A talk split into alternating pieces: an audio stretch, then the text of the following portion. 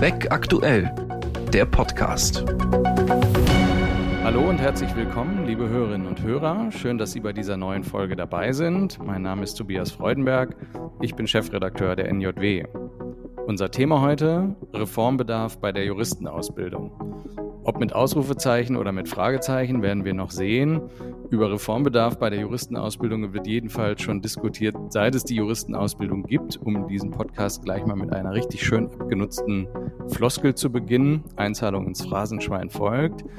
Interessant ist, dass die Diskussion in Dauerschleife bisher eigentlich wenig an der Juristenausbildung geändert hat. Es wird zwar ständig an ihr herumgeschraubt, Manche sprechen von einer Reform in Permanenz, abgesehen von ganz wenigen größeren Schraubaktionen, kurzzeitige Einführung der einstufigen Juristenausbildung, Einführung der Schwerpunktbereiche, wird aber meist nur an kleineren Rädchen gedreht. Im Großen und Ganzen hat sich an der Ausbildung zum Volljuristen mit Befähigung zum Richteramt nichts geändert. Auch aktuell wird wieder viel über Reformbedarf diskutiert, wobei die Initiativen und der Druck jetzt vor allem aus dem Kreis derjenigen kommen, die sich noch in der Ausbildung befinden. Dazu gehört unter anderem auch die Kampagne Jureform, die erstens für Reform plädiert und zweitens den Diskurs darüber bündeln will. Gerade führt sie eine große Online-Abstimmung über insgesamt 44 Vorschläge durch, die gleichsam eine Datengrundlage für die Diskussion werden soll. Über unser Thema will ich heute mit zwei Gästen sprechen, die ganz unterschiedliche Perspektiven in die Diskussion einbringen können. Einer von ihnen ist Till Bussmann-Welsch, einer der Mitgründer von Jureform. Er hat zwischen 2014 und 2019 Jura an der FU Berlin und der Universität Stockholm studiert. Nach dem ersten Staatsexamen hat er an den Lehrstühlen von Professor Stefan Breidenbach an der Viadrina in Frankfurt-Oder und von Professor Dirk Heckmann, ehemals Uni Passau, jetzt TU München, sowie bei der NGO German Zero gearbeitet. Gegenwärtig promoviert er im Bereich der statistischen Auswertung richterlichen Verhaltens und ist Mitgründer eines Start-ups zur Datenanalyse von Gerichtsentscheidungen. Herzlich willkommen, lieber Herr Bussmann-Welt. Ja, vielen Dank für die Einladung. Mein zweiter Gast ist Professor Dr. Stefan Lorenz, Inhaber eines Lehrstuhls für bürgerliches Recht, internationales Privatrecht und Rechtsvergleichung an der LMU München. Neben einer sehr umfassenden Forschungs- und Publikationstätigkeit ist Herr Lorenz bekannt dafür, den Beruf des Hochschullehrers im Wortsinne zu verstehen und auszuüben. Die Lehre ist ihm eine Herzensangelegenheit, so hat er es selbst mal formuliert. Seine Vorlesungen sind mehrfach von Studierenden ausgezeichnet worden. Außerdem hat er 2013 den Ars Legendi Preis für exzellente Hochschullehre erhalten, ist Träger des Preises für gute Lehre des Bayerischen Bildungs- und Wissenschaftsministeriums. Seine Vorlesungspodcasts sind weit über München hinaus bekannt. Letztes Jahr hat er ein beeindruckendes Webinar zum neuen Kaufrecht gemacht, was wirklich rekordverdächtige Abrufzahlen erzielt hat. Und er ist, das muss man in einem Podcast des Beck Verlags natürlich noch erwähnen, Mitherausgeber der führenden Ausbildungszeitschrift der Use. Herzlich willkommen, lieber Herr Professor Lorenz. Hallo, Herr Freudenberg, ich freue mich hier zu sein. Bevor wir gleich über das Ob und Wie einer möglichen Ausbildungsreform diskutieren, würde ich am Anfang unseres Gesprächs mal kurz mit Ihnen klären wollen, ob wir ein einheitliches Verständnis darüber haben, was juristische Ausbildung eigentlich leisten muss. Was müssen Juristinnen und Juristen am Ende ihrer Ausbildung können? Was sagen Sie, Herr Professor Lorenz? Ja, Sie müssen juristisch denken können. Also das ist wahrscheinlich, Sie haben ja vorhin schon die Phrasenkasse erwähnt. Ich befürchte, ich werde jetzt auch gleich zahlungspflichtig. Aber natürlich ist der Sinn der Juristenausbildung, den selbstdenkenden Juristen zu kreieren, der das juristische Handwerkszeug drauf hat, die juristische Denkweise und sich damit in jeden juristischen Bereich einarbeiten kann. Das ist das meines Erachtens das Idealbild des Juristen, nicht des äh, Spezialisten in bestimmten Bereichen, sondern tatsächlich des Generalisten, um gleich ein bisschen zu provozieren. Ähm, genauso verstehe ich übrigens auch die immer wieder ins, in die Diskussion geworfene äh, Floskel der Befähigung zum Richteramt. Genau das ähm, ist damit gemeint.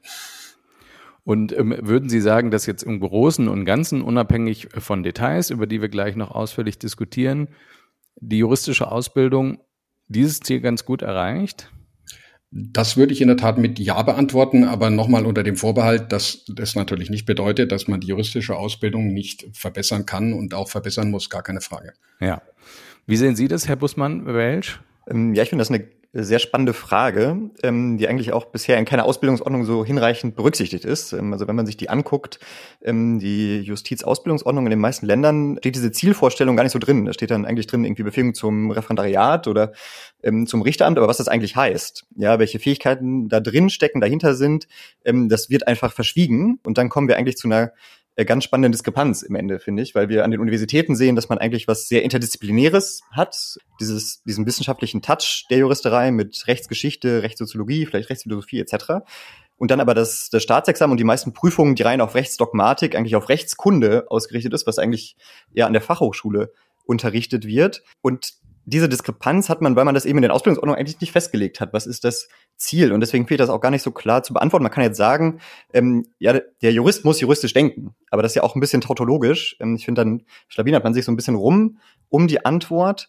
Ähm, und man kann jetzt sagen, ja, Einheitsjurist, ähm, man muss sich in jedes Rechtsgebiet reindenken können, aber auch das ist dann wieder die Frage, was heißt das denn? Welche Grundfähigkeiten muss ich denn dafür haben? Auch dann ist die Antwort unkonkret. Und mir selber fällt es aber auch schwer, die Antwort so ähm, präzise zu geben. Ich würde aber eher dafür plädieren, dass man, dass man wegkommt von der, von der reinen Rechtsdogmatik. Man sagt, man muss dieses Handwerkszeug, in Anführungszeichen, Wortlaut, Teller Systematik, Historie anwenden, dann kommt man schon zum richtigen Ergebnis, sondern dass man interdisziplinärer denkt und vielleicht auch mehr zu diesem Bild, was man früher mal hatte von Studierenden, diese, dieses Universalgelehrte, dass man noch mehr die fächerübergreifende äh, Perspektive einnimmt, gerade mit Blick auf Rechtsgeschichte, Rechtssoziologie etc. Ganz interessant, dass wir dann äh, gleich bei dieser Einstiegsfrage schon ähm, unterschiedliche Meinungen haben. Ich kann vielleicht ganz kurz aus Sicht desjenigen, der Juristinnen und Juristen einstellt, sagen, dass es tatsächlich irgendwie auch aus meiner Sicht sehr wichtig ist, juristisch zu denken und das juristische Handwerkszeug zu beherrschen, auch wenn das ähm, kein klassischer Beruf ist, ähm, den wir hier ausüben. Ich würde mal sozusagen als Ausgangslage noch festhalten, dass wir uns jetzt in dieser Folge auf die klassische juristische Ausbildung ähm, fokussieren. Es differenziert sich immer weiter aus. Es gibt in Kanzleien und Unternehmen inzwischen auch einen großen Bedarf an Wirtschaftsjuristinnen und Wirtschaftsjuristen, aber perspektivisch wird es weiterhin einen großen Bedarf in den klassischen Berufsfeldern Anwaltschaft, Justiz, Notariat, Verwaltung geben und die entsprechenden Juristinnen und Juristen werden eben an den Universitäten und im Referendariat ausgebildet. Lassen Sie uns mal ähm, über das Ob eines Reformbedarfs klären. Die Frage an Herrn Bussmann-Welsch, ob eine Reform der Juristenausbildung überhaupt erforderlich ist, ist vermutlich eine rhetorische. ähm, deswegen die Frage an Sie, Herr Professor Lorenz, wie sehen Sie das? Mein Blutdruck ist gerade gestiegen. Darf ich noch kurz was auf Herrn Bussmann-Welsch sagen? Ja, sehr ähm, gerne. Ähm, es ist ja so, äh, ich will jetzt nicht das Fass aufmachen des Wissenschaftsbegriffs äh, in der Juristerei. Aber wir sollten nicht vergessen, dass es eine Anwendungswissenschaft ist. Und der Verweis auf die Fachhochschulen, die die Rechtskunde machen, Herr Bussmann-Welsch, der tut mir fast schon weh. Denn äh, natürlich bedeutet äh, juristisches Handwerkszeug nicht Paragraphen zu kennen, wissen, wie man sie liest und wie was Tatbestandsvoraussetzungen sind. Sondern natürlich für den verstehenden Juristen, der am Ende dieser Ausbildung stehen soll, gehört natürlich Interdisziplinarität dazu, überhaupt gar gar keine Frage. Da gehören die historischen Grundlagen dazu, da gehört Rechtsvergleichung dazu und so weiter und so fort. Also ich lasse mich sozusagen nicht auf die juristische Fachdogmatik des Lösen eines Falls in der richtigen Reihenfolge reduzieren. So wollte ich nicht verstanden werden. Das muss ich kurz loswerden. Jetzt, Herr Freudenberg, müssen Sie mir die Frage nochmal stellen, die habe ich nämlich vergessen. Die Frage zielte darauf ab, ob Sie einen grundsätzlichen Reformbedarf bei der Juristenausbildung sehen. Also ich, ich hatte, hätte viele Baustellen, äh, an denen ich, an denen ich was sagen könnte, wo wir besser werden können. Einen grundsätzlichen Reformbedarf in Richtung Abschaffung des Staatsexamens hin zu Bologna und dergleichen. Äh, dagegen würde ich tatsächlich, um es mal überspitzt zu sagen, kämpfen bis zum letzten Atemzug. Denn äh, wenn man sich mal ansieht, welche Proteste wir vor einigen Jahren gegen das Bologna-System hatten, äh, da kann man nur glücklich sein, dass wir Juristen mit den Medizinern zusammen die waren, äh, die dieses System nicht bekommen haben haben und die nicht Bulimie lernen, also rein lernen und ausspucken, ohne jedes Hintergrundverständnis und dergleichen. Ich glaube, dass die, die Ziele, die Herr Bussmann-Welsch hat, mit denen ich ja äh, sozusagen von der Zielvorstellung eigentlich fast übereinstimme, die würden da alle den Bach runtergehen. Es gibt viele Details, an denen man arbeiten kann, aber das Grundsystem kann ich nur warnen, es anzufassen. Mir, ich habe so ein bisschen das Problem, ähm, dass sich die Diskussion zurzeit zu sehr am Narrativ ausrichtet, das zurzeit herrschend ist über die Juristenausbildung und nicht so sehr an der Realität. Und ich glaube, man muss auch, um damit es den Studierenden besser geht, mal etwas das derzeitige Narrativ bekämpfen. Hm, das scheint mir wichtiger zu sein, als das ganze System umzuwerfen. Ja. Ähm, auf die Einzelheiten, also die einzelnen Vorschläge, die auch Jureform zur Diskussion stellt, kommen wir gleich noch zu sprechen. Herr Bussmann-Welch, ich habe eben gesagt, die Frage Reformbedarf an Sie ähm, ist eine rhetorische. Äh, Jureform geht mit dem Slogan, es ist Zeit für eine neue juristische Ausbildung an den Staat. Es sind ganz unterschiedliche Interessengruppen an der Juristenausbildung beteiligt. Äh, sie wollen mit Jureform, und das finde ich sehr gut, eine breite, übergreifende Debatte, also gleichsam alle an einen Tisch bringen. Wenn man sich ihre Vorschläge aber anschaut, dann steht davor, dahinter vor allem die studentische Perspektive. Wo drückt denn der Schuh aus Sicht der Studierenden am ärgsten? Oder anders gefragt, was sind so die, die maßgeblichen Gründe, warum aus deren Sicht die Juristenausbildung reformbedürftig ist? Mhm. Ja, ich würde äh, da vielleicht vorweg nochmal sagen, also wir haben ja schon versucht, diese Breite auch der, der Meinung aus den verschiedenen Stakeholder-Gruppen dadurch abzubilden, dass wir gesagt haben, wir gehen in Anführungszeichen neutral ran ähm, und machen erstmal Literaturrecherche und haben über 250 Beiträge ausgewertet, die tatsächlich nicht überwiegend von Studierenden verfasst werden, sondern eben überwiegend von Professoren und PraktikerInnen. Ähm, das heißt, man könnte eher die gegenteilige Kritik, würde ich sagen, anbringen, dass man sagt, na ja, die studentische Perspektive ist deswegen weniger drin, weil die Autoren dieser Beiträge eigentlich keine Studierenden sind. Ähm, deswegen ist es aber umso spannender, dass dann die Reformthesen trotzdem so wahrgenommen werden, als würden sie vor allem für die Studierenden sprechen. Und ähm, ja, da, das wollte ich noch einmal kurz sagen, einleitend. Und wenn man sich die studentische Perspektive anguckt, ist sie natürlich aber auch sehr, sehr vielfältig. Also ich wäre jetzt wahrscheinlich vermessen zu sagen, ich könnte jetzt hier die studentische Perspektive wiedergeben. Ähm, da bin ich auch gar nicht demokratisch legitimiert für grundsätzlich. Das ist ja der Bundesverband der rechtswissenschaftlichen Fachschaften. Aber wenn man sich die Thesen anguckt, ähm, würde ich sagen, ist ein Punkt sehr, sehr, sehr, sehr stark vertreten. Und das sieht man auch jetzt in einer Umfrage, die nochmal vom Bundesverband auch der rechtswissenschaftlichen Fachschaften kürzlich abgeschlossen wurde. Das ist nämlich die Frage, wie emotional belastend ist das, ist die juristische Ausbildung, primär das Studium ähm, ausgerichtet. Ähm, und in dieser Umfrage auch vom BF kam sehr stark raus, dass die weit überwiegende Anzahl der Personen das Jurastudium in ihrer jetzigen Form nicht weiterempfehlen würde. Ähm, wir sehen auch in Regensburg oder Mainz eigene Abschlussarbeiten, die sich mit Depressionen im Jurastudium auseinandersetzen. Sogar eine eigene Promotionsarbeit widmet sich diesem Thema. Und ich denke, das ist diese, das bringt es ziemlich auf den Punkt. Also, dass man ähm, während des ganzen Studiums einen sehr, sehr starken Leistungsdruck verspürt, der eigentlich die, die Schönheit des Studiums dann in den Hintergrund treten lässt, weil das Studium an sich ja schon sehr interdisziplinär, wie vorhin schon gesagt, angelegt ist, aber das kann gar nicht genutzt werden, weil man so stark unter Druck gesetzt wird, dass man sich dann doch immer auf so Kerndinge ähm, reduziert. Ähm, deswegen würde ich das als Kernpunkt vorwegstellen. Ja, für jemand, der die Rüstenausbildung selbst durchlaufen hat, in meinem Fall vermutlich zu einer Zeit, als die Stoffhülle tatsächlich noch geringer war und die Anforderungen vielleicht auch insgesamt noch nicht so groß, ist das, was Sie sagen, sehr nachvollziehbar. Das klingt für mich aber so ein bisschen, als seien Angst und Druck möglicherweise zentrale Motive und Angst sagt man, ähm, ist oft ein schlechter Ratgeber. Ähm, Herr Professor Lorenz, Sie haben auch schon eben auf, auf ein Narrativ abgestellt. Ich denke mal, das geht in, in eine ähnliche Richtung. Ja, in der Tat.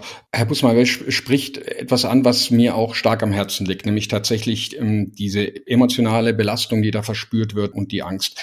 Die ist ähm, tatsächlich da und die ist in den letzten Jahren extrem viel stärker geworden. Und genau das meine ich, wenn ich sage, wir müssen das Narrativ bekämpfen, wobei bekämpfen jetzt hier vielleicht etwas zu kriegerisch klingt. Ich glaube, dass die Studierenden vollkommen falsche Vorstellungen haben, und zwar vollkommen überzogene Vorstellungen von den Erwartungen, die an sie gestellt werden. Thema Stofffülle zum Beispiel. Im Examen werden nicht neueste BGH-Entscheidungen geprüft. Im Examen muss man keine Meinungsstreite wiedergeben, sondern wenn man eine, ich betone eine logische, vertretbare Lösung bringt, äh, dann reicht das für eine zweistellige Klausur. Ich glaube tatsächlich, und es ist wahrscheinlich jetzt wieder typisch, dass ein Professor sowas bringt, dass das auch tatsächlich geprägt wird durch das Studienverhalten der Studierenden selbst und natürlich auch durch das Repetitoriumswesen. Ähm, wenn jemand das Studium von Anfang an kontinuierlich verfolgt und dranbleibt, dann glaube ich, wird er natürlich ein gewisses Magengrummen verspüren vom Examen, das haben wir alle auch, aber dann muss er diese Angst tatsächlich nicht haben. Es wird zu viel kommuniziert, es wird zu viel kommuniziert auf Social Media. Wenn Sie sich mal anschauen, etwa die App Jodel, die Sie wahrscheinlich alle kennen, was da Angst verbreitet wird und gegenseitig hochgestachelt wird, das ist unglaublich. Man muss den Studenten äh, und, und ich, ich, ich sage in meiner ersten Vorlesung, was erwartet wird. Ich sage, dass man sich nicht gegenseitig hochschaukeln soll, aber es werden Mythen gebracht. Mythen von, der, von dem Konkurrenzdenken, Mythen von dem unmenschlichen Examen und dergleichen. Ähm, wir brauchen ein richtiges Studienverhalten, natürlich mit einer guten Betreuung, überhaupt keine Frage, aber das Studienverhalten muss halt auch tatsächlich so sein, dass Studierende vom ersten Semester dranbleiben. Und ich bemerke immer mehr eine Tendenz, wenn ich es kurz persiflieren darf, die Studienzeit ist ja die schönste Zeit unseres Lebens. Warum sollen wir uns da jetzt engagieren am Anfang? Das macht ja ohnehin alles der Repetitor. Und dann kommt in der Tat die Angst. Ähm, ich meine das gar nicht so böse, wie es jetzt klingt, aber Studieren ist eben auch Hullschuld und nicht nur Bringschuld. Und ich glaube, das wird zu wenig gesehen. Also wir haben ein Problem im Studienverhalten, das wiederum die Angst kreiert. Um, ich will nicht zu lange reden, es ganz kurz zu sagen, das bedeutet natürlich nicht, dass wir nicht in unseren Vorlesungen und Lehrveranstaltungen dieser Angst besser entgegenwirken können. Das bedeutet natürlich auch nicht, dass die Prüfungsämter nicht wirklich genau aufpassen müssen, welche Klausuren sie stellen. Nämlich eben Klausuren, die Systemkenntnis abfragen und nicht Meinungsstreite und nicht neueste BGH-Entscheidungen. Nach meinem Eindruck geschieht das aber. Es wird nur zu wenig sozusagen transportiert. Das scheint mir das Problem zu sein.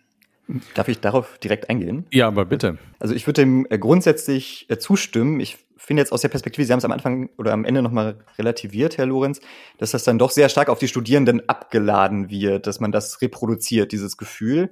Und ich würde sagen, dass einerseits richtig, dass von den Studierenden auch Referendarien später reproduziert wird, aber es ist doch ein gesamter Kosmos. Ähm, und wenn Sie den ersten Punkt, wenn wir da nochmal kurz drauf eingehen, gerade die Staatsexamensprüfung, ähm, wir haben ja das Problem in vielen Ländern, dass wir gar nicht mehr genug Professoren haben, die auch die Prüfung abnehmen, sondern dass wir auch PraktikerInnen da sitzen haben, ähm, die vielleicht eben nicht dieses Verständnis haben, das sie an den Tag gebracht haben, dass man sagt, ja, sie müssen eine logische, vertretbare Lösung ranbringen, dann kommen sie da schon durch, sondern die eben vielleicht doch sehr, sehr stark an der, an der Lösungsskizze hängen. Und auch wenn wir uns die Konzeption der Staatsexamensklausuren angucken, sind die keineswegs so aufgebaut, ähm, dass man sieht, na ja, da kann man irgendwie seinen Geist entfalten und da kann man mal lange drüber nachdenken, wie denn die Lösung ausgestaltet sein sollte, sondern da kämpft man gegen die Zeit.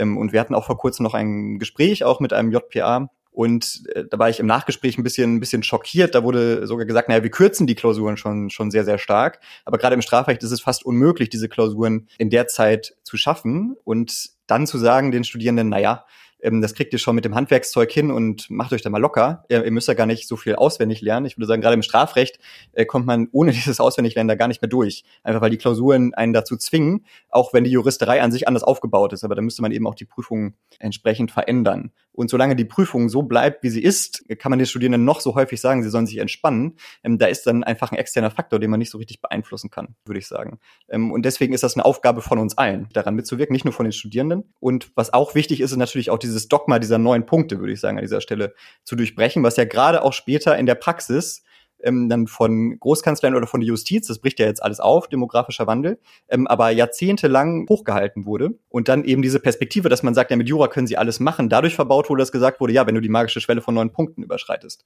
äh, dann kannst du alles machen, ähm, sonst bist du reduzierter in deiner Auswahl. Ja, und dass wir auch dieses Dogma durchbrechen. Und das können Studierende alleine nicht, ähm, sondern das muss auch die Berufswelt machen, das müssen auch die Professoren mitmachen. Und da muss man vielleicht auch mal sagen, naja, eine Promotion kann man vielleicht auch machen, wenn man nicht neun Punkte geschafft hat und wenn man nicht zwingend noch ein Seminar bei dem Professor, bei der Professorin abgehalten hat, sondern wenn auch nochmal andere Dinge mit einbezogen werden. Ja, und das wäre dann auch eine Bitte an die Professorenschaft, da vielleicht auch nochmal die Promotionsordnung zu überarbeiten. Also ähm, denke, das wären auch noch wesentliche Punkte. Das heißt, ich würde es breiter fassen, nicht nur auf die Studierenden reduzieren, was ich jetzt auch nicht sagen würde, sie gemacht haben, Herr Lorenz, am Ende ein bisschen relativiert, aber ähm, ja. Ja. Herr Freudenberg, darf ich, darf ich die direkt antworten? Ja, gerne. Ähm, das, Sie haben jetzt ein ganz neues Fass aufgemacht, der Busmann Manager, aber ganz kurz dazu. Äh, wir können gerne darüber reden, dass es keine Klausuren geben darf, wo der Student äh, sich ähm, fragt, wofür habe ich eigentlich fünf Jahre lang gelernt, wenn dann so ein abgespaceter Mist kommt. Das darf in der Tat nicht sein. Aber nochmal, ich kann jetzt nur für die bayerischen Klausuren sprechen. Seit vielen Jahren findet das gerade nicht mehr statt. Die, Studi die Klausuren werden zum Beispiel, ich nenne das immer so eine neue Lebenklausur, gemacht mit mehreren Fragen, so dass man, wenn man eine, eine Abzweigung nicht hat, sozusagen nochmal neu anfangen kann mit der nächsten Frage. Das ist sehr klug gemacht. Die Anweisungen an die Korrektoren sind immer die, ähm, dass es auf das Handwerkszeug ankommt, dass nicht äh, sklavisch auf die Lösungskizze geachtet werden muss. Also diese Qualitätsanforderung, es mag sein, dass es im ein oder anderen Prüfungsgang, Prüfungsamt mal durchgeht, die, die ähm, werden eigentlich tatsächlich schon so gemacht. Aber nochmal, da kann man über Details reden, jederzeit gerne. Das ist ja jetzt sozusagen kein System SWIFT, den man da macht. Äh, zum neuen Punkte-Dogma. Jetzt mal ganz hart gesagt, wir sind ein Massenstudium. Das sind nicht alle Leute gleich geeignet in diesem Studium. Das muss man einfach sagen. Und ich kann nicht jedem, der eine schlechtere Note hat oder schlechter qualifiziert ist, ich sage es mal so, denselben Weg eröffnen wie dem besser qualifizierten. Und das der Sinn des Examens war immer eine Bestenauslese und das wird es auch bleiben in einem Massenfach. Wir können nicht jeden durchtragen und ich äh, kann jemanden, der fünf Punkte hat, nicht einfach so mit derselben Art promovieren lassen oder in ein Richteramt bringen lassen wie jemanden, jemanden, der neun Punkte aufwärts hat. Also das mit dem neun Punkte Dogma, das Sie so nennen, das scheint mir doch eine gleich eine, eine leistungsfeindliche Gleichmacherei zu sein. Das halte ich für sehr falsch. Ich würde noch kurz auf diesen letzten Punkt eingehen, wenn das gestattet ist. Ja, bitte, Sie sollen miteinander diskutieren. Ich bin gerne ganz still und höre ganz gespannt zu. Ähm, und würde sagen, also man kann ja dieses Leistungsdenken aufrechterhalten. Die Frage ist aber, was diese neun Punkte wiedergeben.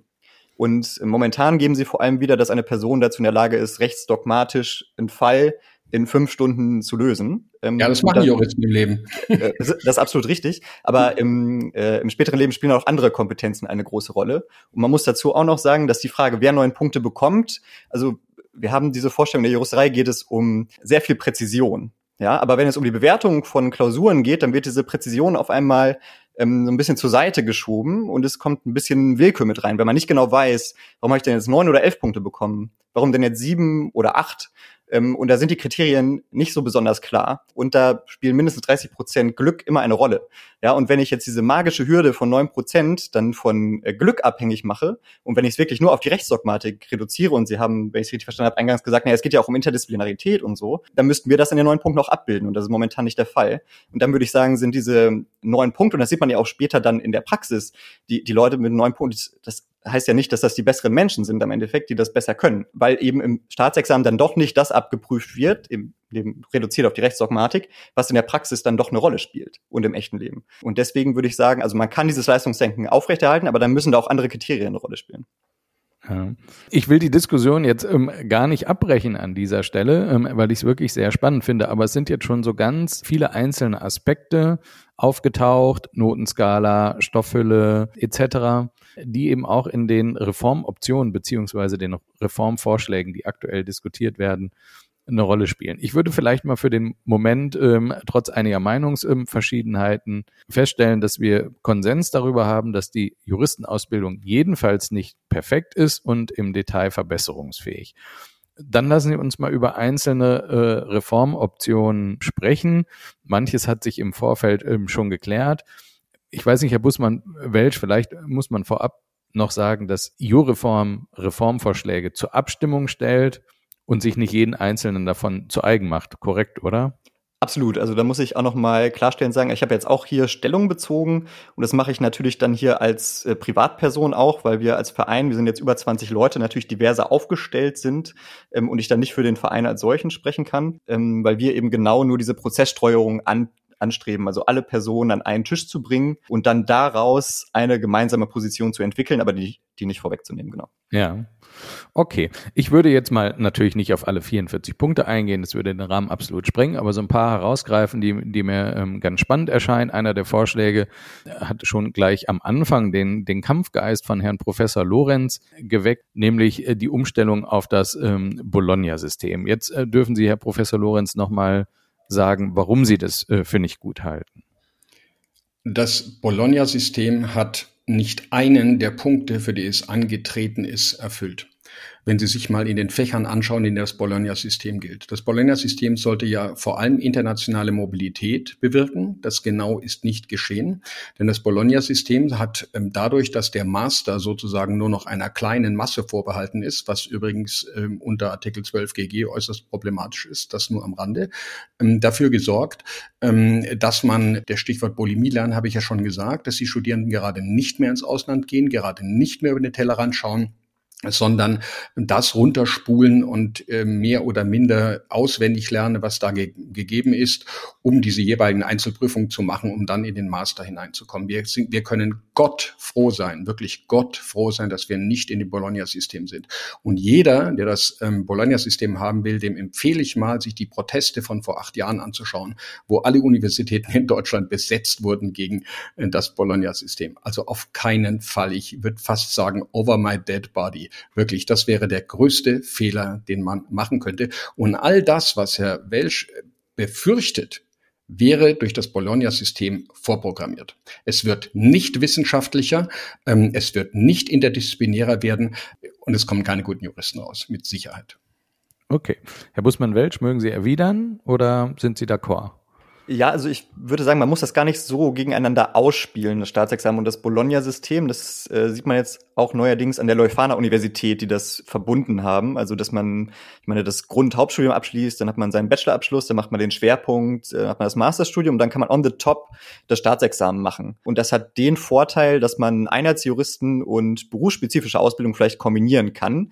Ähm, jetzt noch nicht, aber das wäre dann eine Frage von spezifischen Masterstudiengängen. Und das müsste natürlich auch noch, ähm, müssten ähm, einige Gesetze angepasst werden, dass auch Menschen ohne Staatsexamen dann ähm, vor Gericht auftreten können, zumindest auf der anwaltlichen Seite. Aber da könnte man es ermöglichen, dass Menschen, die nicht in den Justizdienst wollen, nach dem Masterstudium beispielsweise ausscheren äh, und dann spezifische Masterstudiengänge machen, um dann zu sagen, okay, ich mache jetzt den Anwaltsberuf und Menschen, die doch sagen, ja, nee, ich nehme doch dieses universelle Wissen ähm, lieber mit. Ich finde das auch spannend, ähm, am Ende des Staatsexamens so einen großen Wissensschatz zu haben. Ich mache jetzt noch das Staatsexamen, ähm, weil ich dann glaube, noch mehr ähm, Möglichkeiten zu haben. Dann kann man das auch noch machen und das eröffnet einfach viel mehr Vielfalt. Ja, und ähm, diese Mechanisierung, die das äh, Bologna-System ausgelöst hat, die haben wir zwar jetzt in, in der juristischen Ausbildung ähm, nicht, weil man vorher quasi sagen kann, äh, vier gewinnt, ja, und dann erst, wenn es um Staatsexamen geht, strenge ich mich an und vorher muss ich die Kurse dann äh, nicht so ernst nehmen. Das wird man dann ein bisschen äh, relativieren, wenn man Bachelor- oder Masterstudiengang da einführt. Allerdings auch wieder öffnen, wenn das Staatsexamen immer noch da bleibt. Ja, also ähm, ich denke, da hat man so ein bisschen Best of both worlds. Ähm, und äh, deswegen, ich, muss man das gar nicht gegeneinander ausspielen. Okay. Ähm, noch weitergehender, aus meiner Sicht jedenfalls noch weitergehender, ist der Vorschlag einer Wiederaufnahme der einstufigen juristischen Ausbildung. Was äh, scheint Ihnen daran vorteilhaft, Herr Bussmann-Welsch? Ja, ich finde den Gedanken ganz spannend, weil mir das gar nicht so bewusst war. Also bevor wir auch mit dieser Initiative dann ähm, uns da stärker mit auseinandergesetzt haben, dass es das schon mal gab, so eine ganz, ganz grundlegende Veränderung der juristischen Ausbildung, ähm, dass man quasi ein duales Jurastudium hatte. Und ich finde es auch noch umso spannender, weil das gar nicht so richtig evaluiert wurde damals, wie erfolgreich das war. Man hatte das ja an verschiedenen Universitäten, die das ganz unterschiedlich gemacht haben. Und man hört viele Einzelstimmen, die dann sagen, ja, bei mir war es super, andere sagen, es war schlecht. Ähm, ja, auch Olaf Scholz, unser Bundeskanzler, hat ja so sein ähm, Jurastudium abgeschlossen. Und ich finde eigentlich, man müsste erst noch mal gucken, evaluieren wir doch noch mal, was damals wirklich passiert ist an der einzelnen Universität, ist jetzt natürlich viel schwieriger. Man wird da nicht mehr alle Insights rausholen können. Ähm, aber auch jetzt mit Blick auf die Perspektive demografischer Wandel, universitäre Ausbildung, Referendariat stärker miteinander zu verzahnen und damit auch die Ausbildungszeit zu verkürzen, finde ich erstmal einen spannenden äh, Gedanken, ohne dass das jetzt schon zu Ende gedacht ist. Ja. Herr Professor Lorenz? Ähm, ja, da bin ich jetzt mal auf der Seite von Herrn Welsch. Ähm, die einstufige Juristenausbildung war in der Tat teilweise ein großes Erfolgsmodell. Ähm, ich kann darüber deshalb sprechen, weil meine erste Professorenstelle an der Uni Augsburg war und die Uni Augsburg war die bayerische Reformuni, die das gemacht hat ab 1972. Natürlich nicht mit mir, dafür äh, bin selbst ich zu jung, aber ich habe äh, Kollegen dort kennengelernt, die mit sehr viel Herzblut diese einstufige Juristenausbildung gemacht haben, zum Beispiel Professor Buchner in Augsburg, mittlerweile emeritiert. Ähm, die waren damals sehr enttäuscht, dass diese einfach nur eingestellt wurde in Bayern. Ich glaube, das hatte damals politische Gründe, weil das linke Bremen es auch gemacht hat, dann wollte Bayern nicht mehr, so ungefähr. Und alles, nach allem, was ich höre, war das wirklich sehr erfolgreich und Herr Bussmann-Welsch, diese Berichte, die gibt es alles, die, die liegen verstaubt auf irgendwelchen Aktenböcken. Die hat damals aus politischen Gründen in, in der bayerischen Staatsregierung keiner mehr interessiert. Ich glaube, dass die einstufige Juristenausbildung tatsächlich etwas kann. Ich befürchte allerdings nur eines, dass wir sie nicht allgemein einführen könnten, äh, einfach deshalb, weil wir mit der Masse der Studierenden das wahrscheinlich nicht hinkriegen würden. Das ist tatsächlich ein Massenproblem. Aber die einstufige Juristenausbildung, so wie sie, hm, ich kann jetzt nur, ich kenne nur das Augsburger Modell und auch das nur sozusagen aus Erzählung, Empfehlungen und von Leuten, die es gemacht haben, die kann wirklich was. Ist übrigens auch gar kein so großer System Swift, sondern es geht halt einfach darum, dass man das Referendariat und das Studium sozusagen mit einer Prüfung vereinigt. Ähm, daran kann man tatsächlich mal denken. Ich glaube nicht, dass es einfach aus Gründen der Kapazität für ähm, für als ein generelles Modell sich eignet. Ja. Als Alternative sollte es da sein. Okay. Ähm, ein Vorschlag, der von den Studierenden auch schon seit vielen Jahren massiv gefordert wird, ist die Reduzierung der Stoffhülle. Vielleicht könnte ich mir vorstellen, erzielen wir da auch da Konsens. Dass es tatsächlich sehr viel Stoff ist, lässt sich ja eigentlich gar nicht bestreiten, oder, Herr Lorenz? Das Problem liegt daran, ähm, also ich habe große Einsparungsvorschläge im Bereich des Strafrechts und des öffentlichen Rechts, um einen Scherz zu machen. Also Sie sehen, man möchte immer gerne bei den anderen kürzen. Aber im Ernst, man kann an der Stoffhülle etwas machen, wird man sich im Detail vielleicht jetzt streiten müssen. Ist übrigens auch jetzt ähm, in den letzten Reformen ziemlich viel schon weggekürzt worden. Häufig dient das übrigens nur der Rechtssicherheit und das finde ich gut für die Studierenden. Also das werden Dinge gekürzt, die sowieso nicht mehr geprüft wurden, aber dann weiß man wenigstens Bescheid während des Studiums. Ähm, da ist Kürzungspotenzial. Über die Details des Kürzungspotenzials kann man sich wahrscheinlich streiten, aber da geht noch was. Gar keine Frage. Ich meine es tatsächlich im Bereich des Zivilrechts geht nicht mehr sehr viel. In den Nebengebieten kann man sicher was machen. Ich, bin, ich glaube auch nicht, dass wir jedes Detail des verbraucherschützenden Widerrufs und dergleichen, was reine Gesetzeslektüre ist und in keiner Weise eine Transferleistung ist, dass wir das unbedingt abprüfen müssen. Also ich glaube, da würden wir was finden. Ja. Ähm, Herr Bussmann-Welsch, einerseits die Forderung nach Reduzierung der Stoffhülle, andererseits schlagen Sie auch äh, die Aufnahme neuer Fächer ins Curriculum vor, etwa Legal Design oder Legal Tech. Ich glaube auch für den Bereich der Mediation. Wie verträgt sich das miteinander? Mhm. Ja, also da muss man natürlich ähm, sagen, dass diese Thesen wahrscheinlich eng miteinander verzahnt sind, dann wenn man das umsetzt, weil wahrscheinlich äh, jetzt auch eine Person, die die juristische Ausbildung durchläuft, nicht sagen würde, ja bitte noch mehr, ähm, sondern müsste man eben sagen, erstmal muss was raus, damit wir was Neues reinmachen können, also one in, one out mindestens.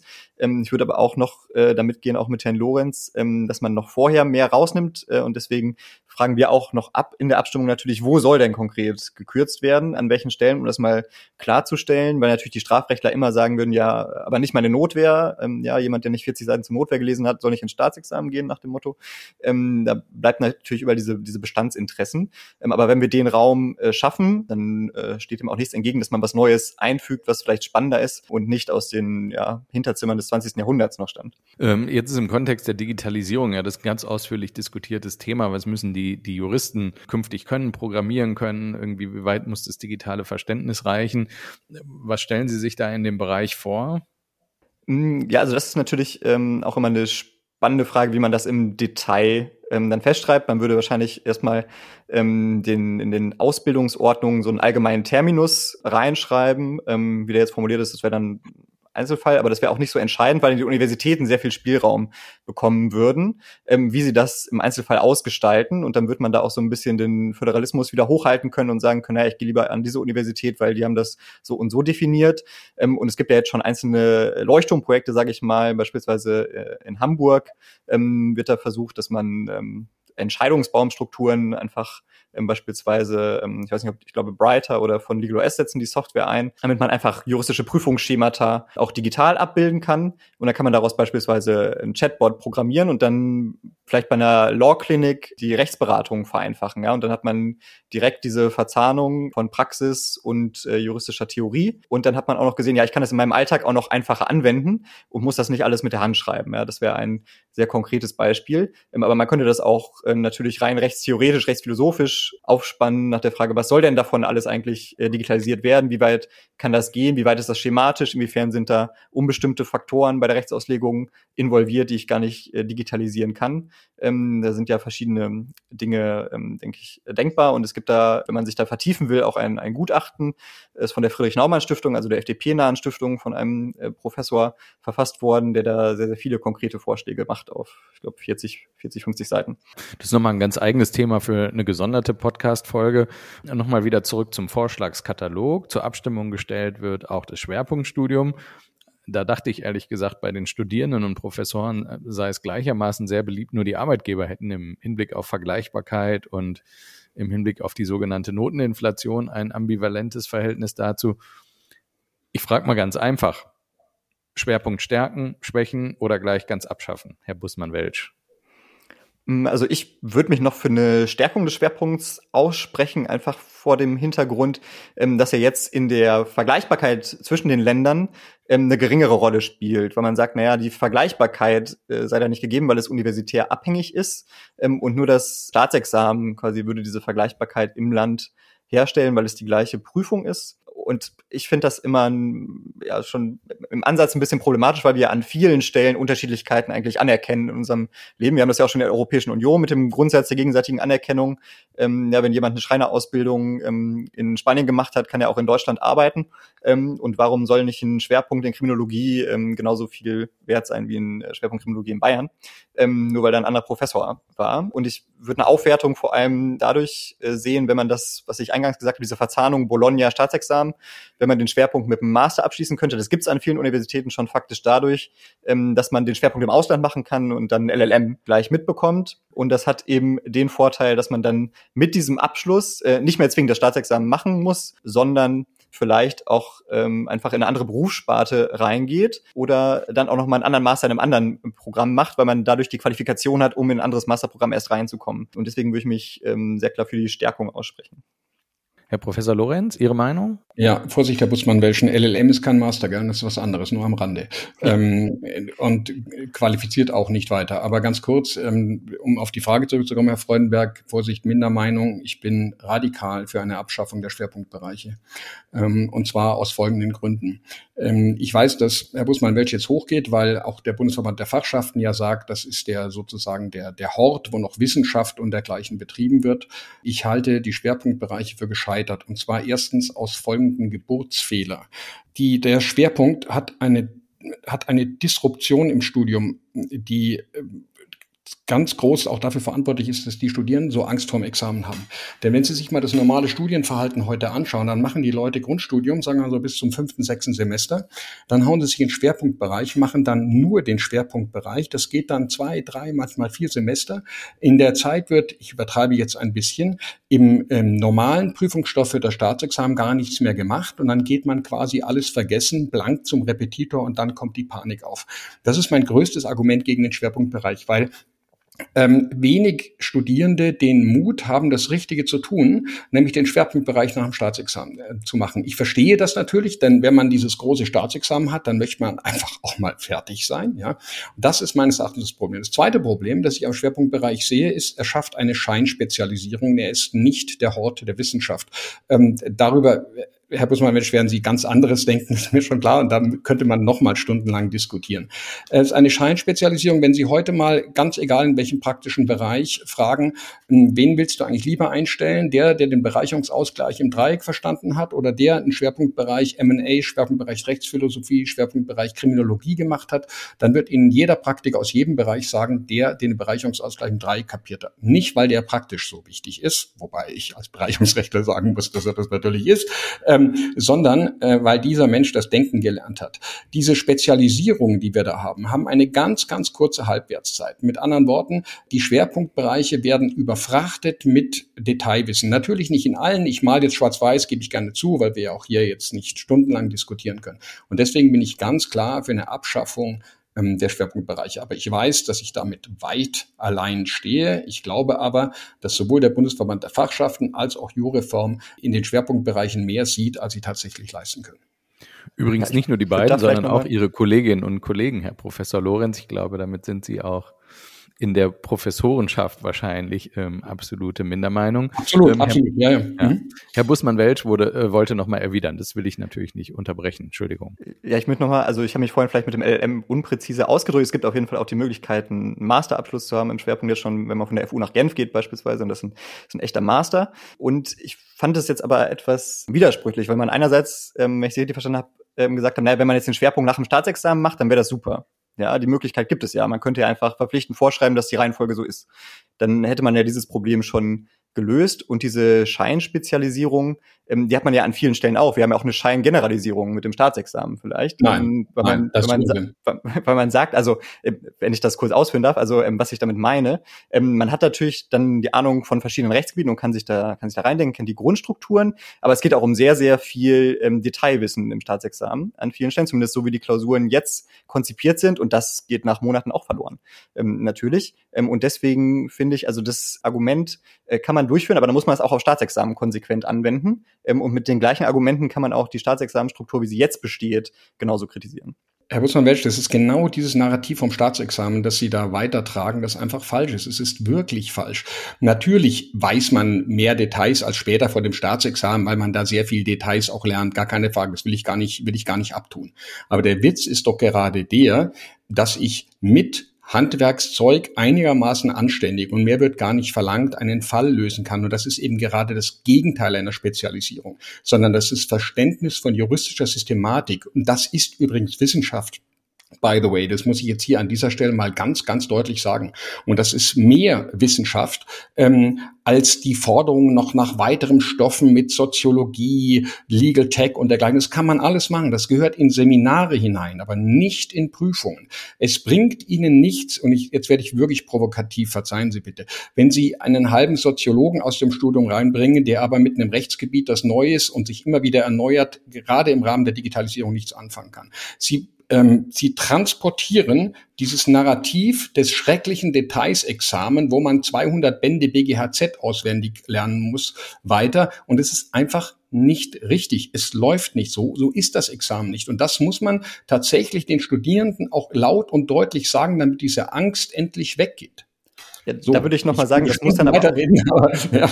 das muss dann auch in den Prüfungsämtern und bei dem, ich sag's noch mal, also das ist ihre professorale Sicht da drauf und die ist wahrscheinlich auch richtig. Und wenn ihre Sicht auch so in den Staatsprüfungen ankommen würde, ich glaube, da müssen wir mal eine empirische Erhebung machen, wie die Examensklausuren wirklich ausgestaltet sind. Also ich entwerfe Examensklausuren, ich korrigiere Examensklausuren. Ich kann jetzt äh, zugegebenermaßen nur von Bayern reden. Vielleicht richtig, ist genau Bayern Vielleicht ist Bayern da weiter. Natürlich müssen die Prüfungsämter ähm, Klausuren machen, die die Ausbildung abbilden. Die Ausbildung muss zu den Klausuren hinführen. Damit müssen sich Professoren engagieren und Klausurentwürfe einreichen. Das muss alles geschehen. Aber nochmal, und da kann, das kann auch besser werden, gar keine Frage. Aber das geschieht. Und Sie fangen an, diese, diese Studieninhalte mit weiteren Details zu überfrachten, die an der Uni, das kann ich Ihnen jetzt schon sagen, zu reinen Absitzscheinen führen. Ja. Also wenn Sie jetzt ähm, zum Beispiel äh, vorschreiben, verpflichtend Legal Tech, verpflichtend Rechtsphilosophie und dergleichen, alles wichtige, wichtige Fächer, dann kann ich Ihnen sagen, was passiert. An den großen Universitäten wird es heißen, oh, jetzt brauchen wir auch da noch einen Schein, wie früher den von den Wirtschaftswissenschaften, dann ist der Audi Max voll mit tausend Leuten, irgendwie wird dieser Schein erschlagen und das war's. Ähm, Sie müssen diese Bereiche, die Sie bringen und die ja auch tatsächlich wichtig und interessant sind, die gehören in Seminare, aber nicht in die allgemeine Prüfung ran. Ja, ich würde noch mal dazu sagen, also ich glaube, dass es auch ein Kommunikationsproblem an der Stelle gibt, aber es ist, ich glaube, wir haben da beide eine einseitige Perspektive, die in keiner Weise, also beide Perspektiven sind, glaube ich, nicht richtig. Die eine Perspektive ist zu sagen, die Studierenden nehmen das, ähm, glauben, man muss nur Detailwissen abprüfen und die Professoren sagen, nee, es geht mit dem, mit dem Handwerkszeug. Ja, und beides ist, glaube ich, in der Sache nicht richtig. Aber ich habe ja selber das Examen in, in Berlin auch erlebt und ich habe mich auch mit vielen Leuten natürlich unterhalten, dazu ausgetauscht. Und da ist die Erkenntnis schon sehr, sehr eindeutig, dass es in Berlin auf jeden Fall anders ausgestaltet ist. Ja, dann macht vielleicht Berlin was falsch. Genau, aber deswegen spreche ich dafür, man bräuchte vielleicht mal eine empirische Untersuchung, dann reden wir nicht so von ähm, der eigenen subjektiven Wahrnehmung, Wahrnehmung dazu, wie die Examensklausuren wirklich ausgestaltet sind. Ähm, weil sonst man immer sagt, ja, ich nehme das so wahr, ich nehme das so wahr und dann haben wir keine Datenlage dahinter. Und da würde ich jetzt auch nochmal dafür sprechen, zum Beispiel für Soziologie im Studium. Das hat schon enge Verzahnungsperspektiven. Also wenn ich jetzt zum Beispiel sage, ich habe die Verkehrssitte, im Zivilrecht, ja, was ist denn die Verkehrssitte? Das, was sich der Richter, die Richterin denkt. Aber das ist bestimmt nicht das, was vielleicht in der Gesellschaft passiert. Und das spielt natürlich. Aber das ist doch schon Lehrinhalt. Was glauben Sie denn? Glauben Sie denn, wir, wir, wir stellen uns in die Vorlesungen und sagen, hier ist der Gesetzestext und jetzt machen wir mal Dogmatik. Erstens Pflichtverletzung, zweitens vertreten müssen. Natürlich machen wir das. Wir bringen rechtsvergleichende Aspekte. Alles das, was in Jureform steht, ist, sollte Bestandteil bereits einer guten Vorlesung sein. Aber eben sozusagen ähm, fächerüberspannend, nicht als einzelnes Fach. Es ist selbstverständlich, dass ich ähm, eine Vorlesung nicht machen kann, ohne die dahinterstehenden Werte zu bringen. Es ist selbstverständlich, dass ich in einer Privatrechtsvorlesung öffentlich-rechtliche Wertungen bringe. Es ist selbstverständlich, dass ich in einer Vorlesung etwa ähm, einen nationalsozialistischen Hintergrund einer Norm und ihren Wandel erläutere und so weiter. Also diese, diese, sie tun so, sie sagen immer juristische Dogmatik und sagen das so abwertend, als ob wir nur Gesetzestexte runterprügeln. Das ist alles nicht der Fall. Aber nochmal, das sind Querschnittsmaterien, die müssen in eine gute Vorlesung rein, aber nicht noch eine Vorlesung darüber, eine Vorlesung darüber und eine Vorlesung darüber. Und äh, mhm. äh, zu den, verzeihen Sie, wenn ich, ich bin gerade ein bisschen aggro, gebe ich keine zu, aber ja, ähm, Sie sagen, äh, das ist meine professorale Perspektive. Also ich bin jetzt seit, weiß nicht, 20 Jahren Prof oder 25 Jahren, ich weiß gar nicht genau. Also es ist ja nicht nur eine Minutenaufnahme, die hier geschieht, sondern das sind Erfahrungen und ich will jetzt gar nicht irgendein Erfahrungsargument bringen, aber das sind Erfahrungen von jemandem, der sich seit 25 Jahren in der Lehre engagiert. Also ich weiß schon auch über was ich rede und möglicherweise, und jetzt werde ich endgültig provokativ, äh, weiß ich ein bisschen mehr als einer, der gerade erst vorm Examen steht. Überspitzt gesagt, wer das Examen noch nicht hat, sollte in der Diskussion möglicherweise nicht so sehr mitreden, weil er tatsächlich verständlicherweise natürlich von stark von Emotionen geprägt ist und nicht von der Erfahrung. Jetzt dürfen Sie nochmal, Herr Bussmann-Welsch, ja. ähm, und dann schalte ich mich auch wieder aktiver ein. Genau, ich würde nochmal noch mal klarstellen, wirklich sagen, also wir von Juroform treten für keine einzelne dieser Thesen ein, sondern wir stellen das vor und machen Diskursbündelung. Ja, also auch ich trete nicht für alle 44 Thesen da ein und wir machen da auch keine, keine Lobbyarbeit für. Das wollte ich nochmal klarstellen ähm, darstellen, weil es, glaube ich, gerade nochmal anders rübergebracht wurde. Ähm, und so habe ich nicht gemeint, das verstehe ich. Der, und der zweite Punkt äh, ist, es ist auch eine These, dass man fächerübergreifend unterrichtet. Das ist auch gerade bei den 44 Thesen abgebildet. Würde ich auch sehr stark für plädieren. Und ich bin mir sicher, dass das bei Ihnen in der Vorlesung ähm, sicherlich stattfindet. Ich habe ja auch ähm, mit Freude auch Ihren Podcast gehört, auch für die Examensvorbereitung. Ähm, auch nochmal danke dafür auf jeden Fall. Aber es gibt auch ähm, die Gegenbeispiele. Und das war die Mehrzahl der Vorlesungen, die ich auf jeden Fall gehört habe, die eben nicht diese interdisziplinären Perspektiven reingebracht haben, sondern eben wirklich die Rechtsdogmatik in Reinheit gebracht haben und wo die Professoren auch sehr stolz darauf sind, ähm, nur das zu machen. Ähm, und deswegen glaube ich, das wäre die bessere Lehre, aber die findet eben so flächendeckend äh, nicht statt. Ähm, beziehungsweise bräuchte man dazu vielleicht auch nochmal eine empirische Untersuchung, damit man wegkommt von den eigenen subjektiven Empfindungen an der Stelle. Würde ja. ich dazu nochmal sagen.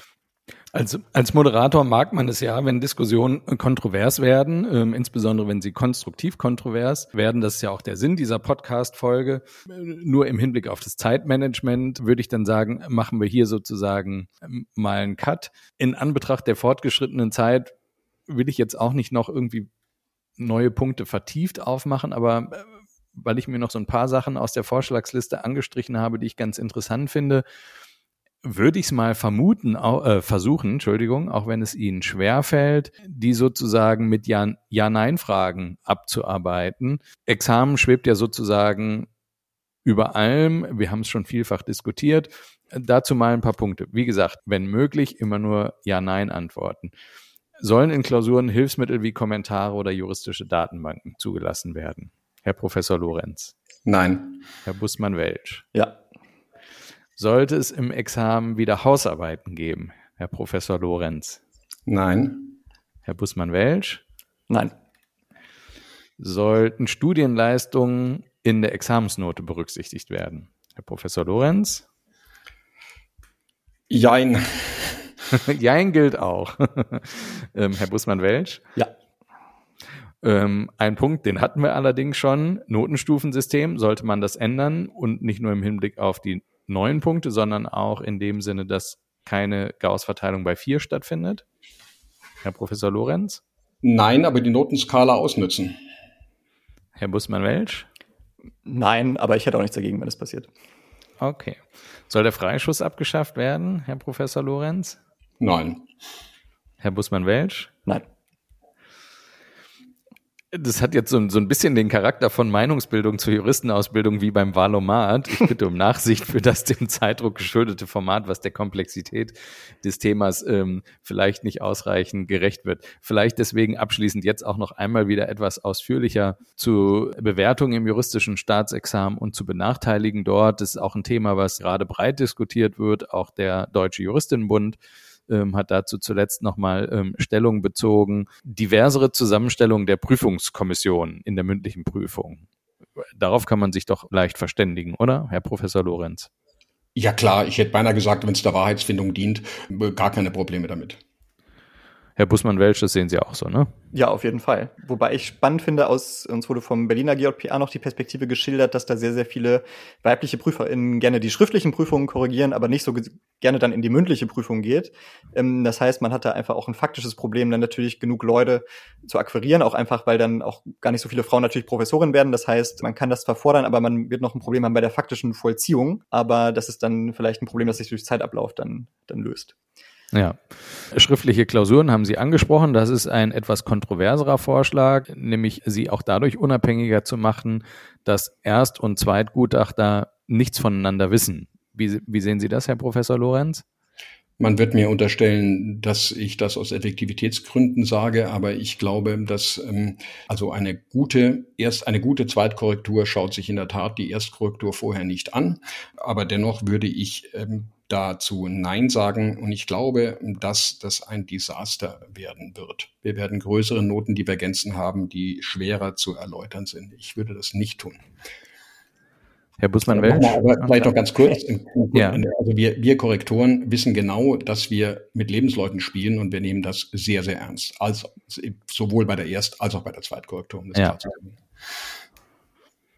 Herr Bussmann-Welsch, wie ist Ihre Meinung dazu? Ja, absolut. Also ich selber kenne auch ähm, einen Professor, der auch selber sagt, er kann Tage vorher nicht schlafen, bevor er diese Klausur noch korrigiert, weil er Angst hat, Leuten das Leben zu versauen. Aber ich fand jetzt die Aussage doch etwas, ähm, vielleicht auch etwas schockierend, ähm, weil man sagt, naja, dann wird die Notendivergenz ja transparent. Und das zeigt eigentlich, dass zwei Korrekturen dieselbe Klausur komplett unterschiedlich bewerten würden. Und das zeigt doch eigentlich die Willkür, die dann entsteht, wenn man ähm, die Zweitkorrektur nicht unabhängig von der ersten macht, sondern man vertuscht sie dann. Nein, nein, nein, es, es führt zu einer gegenseitigen Disziplinierung ähm, und nicht gerade das Gegenteil von Willkür. Aber ich glaube, wir haben nicht die Zeit, das hier weiter auszuführen. Ähm, ja, im Ergebnis haben Sie recht. Wir haben die 45 Minuten, die wir uns ähm, vorgenommen haben, ähm, schon deutlich überschritten. Ich könnte stundenlang ähm, mit Ihnen weiter diskutieren, insbesondere wenn es jetzt wieder etwas kontroverser dient. Es dient ja auch der Sache. Aber nichtsdestotrotz äh, würde ich sagen, dann ähm, machen wir an dieser Stelle ähm, Schluss. Die Umfrage läuft ja auch noch ein bisschen, ich glaube bis Mitte Juli, ne, Herr genau, bis zum, bis zum 17.7. kann man abstimmen. Ja. Genau, also irgendwie vielleicht entschließen sich ähm, nach Hören dieser Podcast-Folge noch ähm, viele daran teilzunehmen. Dann wird die Datengrundlage ähm, breiter. Sind Sie mit der Beteiligung bis jetzt ganz zufrieden? Ähm, ja, also bisher haben 9000 Personen an der Abstimmung teilgenommen, auch weit über 100 ProfessorInnen. Ähm, wir haben 2000 Studierende, ungefähr 2000 Anwältinnen, ähm, dann kommen noch Richterinnen, Staatsanwältinnen dazu. also es können auf jeden Fall immer, immer noch mehr Leute teilnehmen, denn es ist ganz wichtig, das ist auch noch eine zentrale Frage, nämlich wie man zur Reform kommt. Denn es ist ja nicht von ungefähr so, dass man über 150 Jahre an den Grundlagen nichts verändert hat, sondern in kleinen Stellschrauben agiert, weil wir es noch nicht geschafft haben, über alle Stakeholdergruppen zusammen eine gemeinsame Vision von der neuen juristischen Ausbildung zu konkretisieren. Und genau das wollen wir jetzt aber mal schaffen, damit wir ja. ähm, endlich mal einen grundlegenden Wandel erzeugen können. Und deswegen ist es wichtig, dass sich jeder beteiligt. Wie ist denn so Ihr Gefühl aus diesen zahlreichen Gesprächen, die Sie geführt haben, was die Bereitschaft zu Reformüberlegungen betrifft bei den Stakeholdern? Grundsätzlich besteht da eine große Offenheit. Ähm, natürlich, dass man erstmal darüber spricht. Die Divergenzen entstehen natürlich dann, wenn man über konkrete Punkte spricht, so wie wir das jetzt auch gemacht haben. Das haben wir auch gesehen, dass es da größere Divergenzen geben kann. Aber es gibt auch eine grundsätzlich breite Bereitschaft, nochmal ganz grundsätzlich darüber nachzudenken, welche Juristin wollen wir und wie kommen wir dahin und nochmal wirklich alles zu hinterfragen und nichts als gegeben hinzunehmen. Und das finde ich ist schon ähm, eine sehr, sehr beeindruckende Resonanz. Okay, also wir sind sehr gespannt und äh, bleiben am Ball. Es wird auch sicher nicht die letzte Podcast-Folge zur Juristenausbildung gewesen sein, denn die Diskussion über die Juristenausbildung bleibt so lange bestehen, wie es die Juristenausbildung gibt, um meine Lieblingseingangsfloskel auch am Ende nochmal unterzubringen. Ganz herzlichen Dank ähm, Ihnen beiden für ähm, das wirklich sehr interessante und ähm, lebendige Gespräch. Ihnen, liebe Hörerinnen und Hörer, ganz herzlichen Dank fürs Zuhören und Ihr Interesse an diesem Podcast. Auf Wiederhören. Vielen Dank für das gute Gespräch und wie man in Bayern sagt, nichts für ungut. Ja, vielen Dank für Ihre Zeit und Ihren Einsatz.